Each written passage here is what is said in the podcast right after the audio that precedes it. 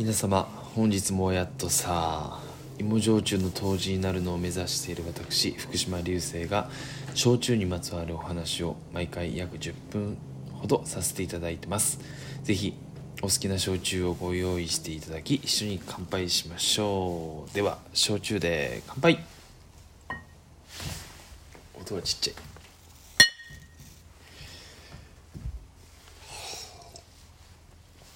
あー。皆様お疲れ様です。本日はですねえっ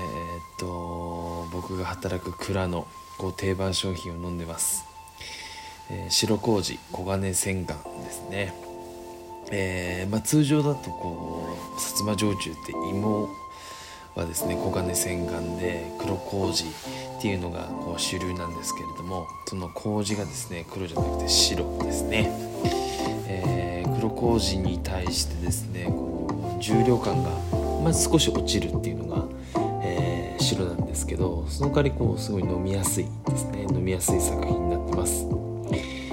僕はですね最近あのこう木っていうんですかね。こうストレートで飲むんですけれどもこの白麹はですね非常に甘く感じます。はい、えー今日初めて感じたのはですね今日食事中にあの一緒に飲んでたんですけどちょっとスパイス系の料理だったんですね今日は。スパイス系の食事と合わせるとですねこのすごい甘さが引き立ちますね。今までこう食事との組み合わせっていうのはあんまりこうしたことないのであの知識、えー経験をですねこれから積んでいきたいなと思います。はい。ではですね、えー本日も5回目になりましたね。えっと今回のテーマはですね焼酎当時を目指したきっかけについてお話しさせていただきたいなと思います。皆さんもぜひあの 焼酎を片手にあの聞いていただければなと思います。あの人間はですねこう自分のことを実は一番知らないってこう言われるんですね。すごいなんかよくあの言われ言ったもので自分についてこう何にも知らないなって思ったのがですねあの実はこう焼酎当時になるきっかけなんですね。だから自分について全く何も知らない。自分って何者なんだろうって。皆様はこうご自身ののように思ってですねどれぐらい知ってるのかなとかうーんなんかすごいこうそういうの興味がありますね。うんまずこう自分僕の話をするとですねあの自分がこう死ぬ時を考えたんですね。なんかそういう本がありますよね。自分のこう結末から考えるみたいなあるんですけど、自分がこう死ぬ時に何を思うのかあのおそらくですねこう今まで出会った人たちにもう感謝しかないと思うんですね。もうありがとうって。じゃあその感謝するのがどういう状態でじゃあ実際にいくつぐらいなのかって想像した時にバーッと出たのが僕はですね一応まあ100歳までこう健康で生きたいなと思います、まあ、100歳で死,、ぬ死にたいっていうことなんですけど、まあ、その時にですねあのまなんでそう思うんだろうって考えたらやっぱこの世の中っていうのが、まあ、その辛いこととか楽しいこととか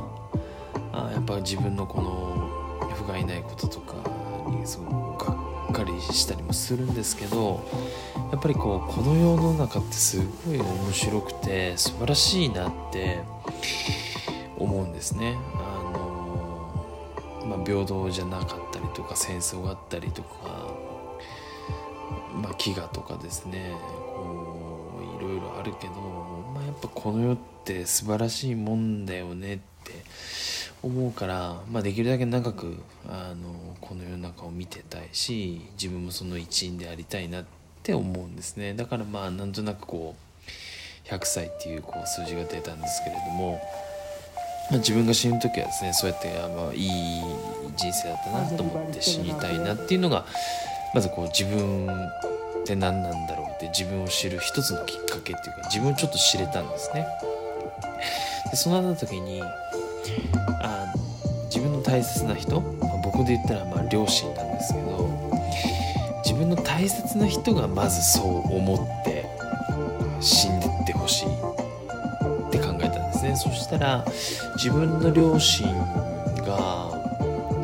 まあ、18で家を出てあの、まあ、18年間離れ離れに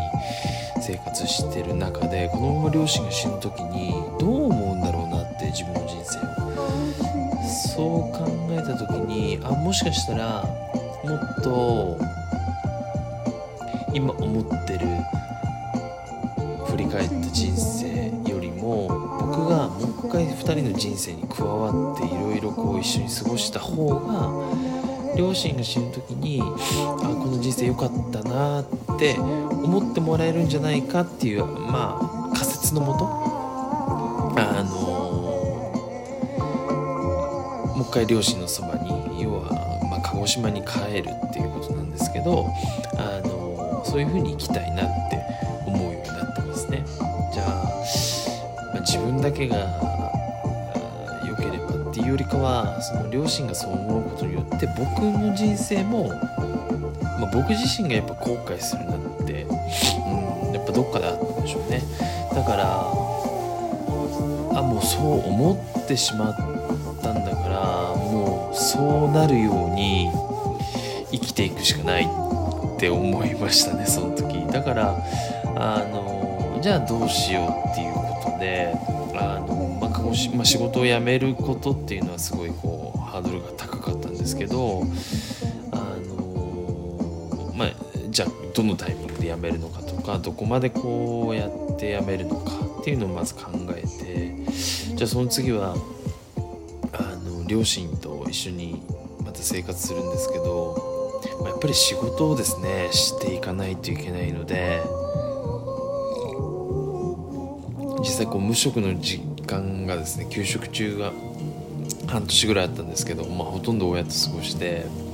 あもう毎日このままでもいいかなっていうこう、まあ、本当そういうふうに思いましたね。けどやっぱりこう、まあ、労働の義務といいますかこう納税の義務というかうん、まあ、自分自身もそのあの社会との接点っていうのもやっぱ大事だなって思う、まあ、そういうのも感じた半年間だったのであのまあその時には決まってたんですけどねどういう仕事に就こうか。まあその福岡にいる間に鹿児島に帰った時にじゃあ何を仕事にして生きていくかっていうところを考えたんですね。でその時すごい大事になったのはやっぱり自分のルーツを大事にするっていう考え方で、まあ、自分の故郷鹿児島。で自分の両親も鹿児島。じゃあ自分の両親は南薩摩っていうところなんですけどなんか自分のルーツをずっと辿ってた時にその南薩摩市っていう土地がの焼酎の、文化をこう育んだ土地なんですね。これはすごい僕のこう今の仕事になってるんですけれどもあのすごいラッキーだったんですよね。もう迷いがなかったですね。あの現在のこう焼酎作りのですね基礎を生んで発展させた土地に両親が生を受け一応僕もそこで生まれてるんですけどその事実をですね改めてこう知った時そしてやっぱ調べた時ですねあこれだってこのために生まれてきたんだっていうなんかこう自分の生き方ですね。そういうのにこう答えが出た瞬間でしたね。こう全てが、あの当てはまったですね。鹿児島で両親のそばに入れますし自分の好きなこと自分の興味のあることそして両親のルーツ自分のルーツに沿ったですね仕事があると。これはすごい運命的なはい。これが大体3年ぐらい前ですね。うん。そしてこう、まあ、人はですねいつ死ぬかわからないので、まあ、そう思って運命を感じたからですね。あとはあのどういうふうにこう計画を立ててあのその計画を進めていくか。非常にですねこう順調にこの3年間あの、まあ、特にこの仕事を辞めてからうんっていうのは